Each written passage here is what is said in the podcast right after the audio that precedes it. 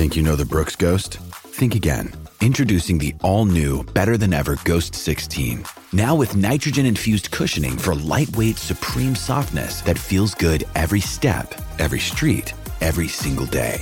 So go ahead, take your daily joyride in the all-new nitrogen-infused Ghost sixteen. It'll turn your everyday miles into everyday endorphins. Let's run there. Head to brooks running dot com to learn more.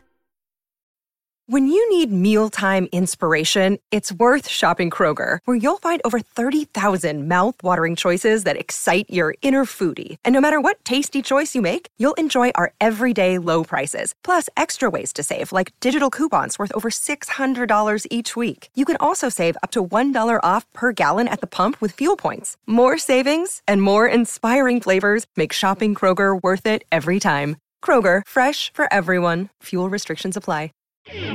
I'm James Creppy with the Oregonian and Oregon Live, bringing you the latest Oregon Ducks headlines.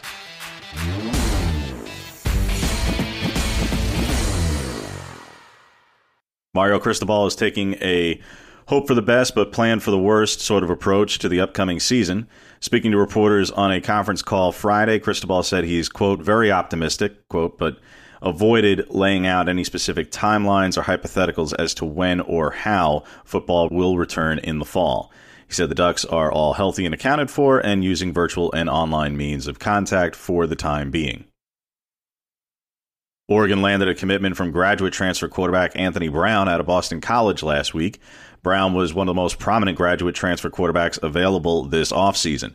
He's coming off a torn left A C L and is still roughly a month away from a full recovery. Been able to move around quite a bit, but is not cleared for contact at this point. Of call, of course, not really a big issue when he's not on campus and while everybody is under a form of isolation at the moment. Brown tore his right A C L during his freshman season at B C, so he's had a couple of significant knee injuries in his career. He completed over fifty-nine percent of his passes last season and has had a strong touchdown to interception ratio throughout his career as well, and also has some dual threat ability and mobility, though it wasn't always utilized and showcased at Boston College. His experience will be a different factor and attribute in Oregon's upcoming quarterback competition. Mario Cristobal said Tyler Shuck entered spring as the starter and leaves it as the starter. Not a huge revelation, but a slight deviation from Cristobal's open competition remarks back in December. And after just four spring practices, none of which were in full pads or any kind of scrimmage setting, it's hard to see how any of the Ducks quarterbacks could have done much to separate themselves at this point. However, the commitment of graduate transfer Anthony Brown from Boston College creates a different kind of competition going forward that had not been there before. The N C double A granted additional eligibility to all spring sports athletes whose seasons were cut short due to the coronavirus. At the same time, the governing organization of college sports gave its member schools some flexibility in who they choose to retain and have return. This is especially important to athletes who were due to complete their eligibility this spring, but now are permitted to return for an additional season.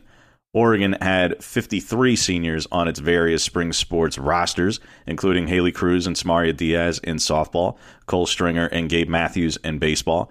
twenty-five track and field athletes were seniors at U O.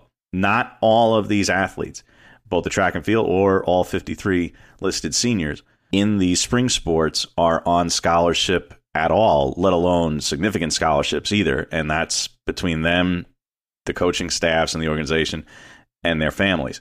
A source indicated U O Athletics will allow athletes who were due to be completing their eligibility to return at the same level of scholarship that they were on previously, and decisions are coming in the days ahead from the athletes to U O Athletics as to whether or not they're going to look to return. Oregon women's basketball saw two players transfer last week in Holly Winterburn and Lucy Cochran. Both international athletes just completed their freshman seasons and were reserves coming off the bench for the veteran-laden team this past year.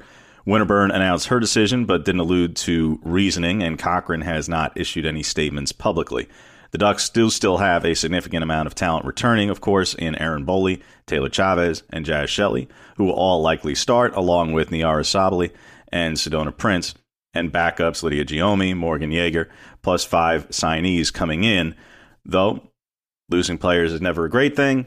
At the same time, the Ducks do still have ample talent returning.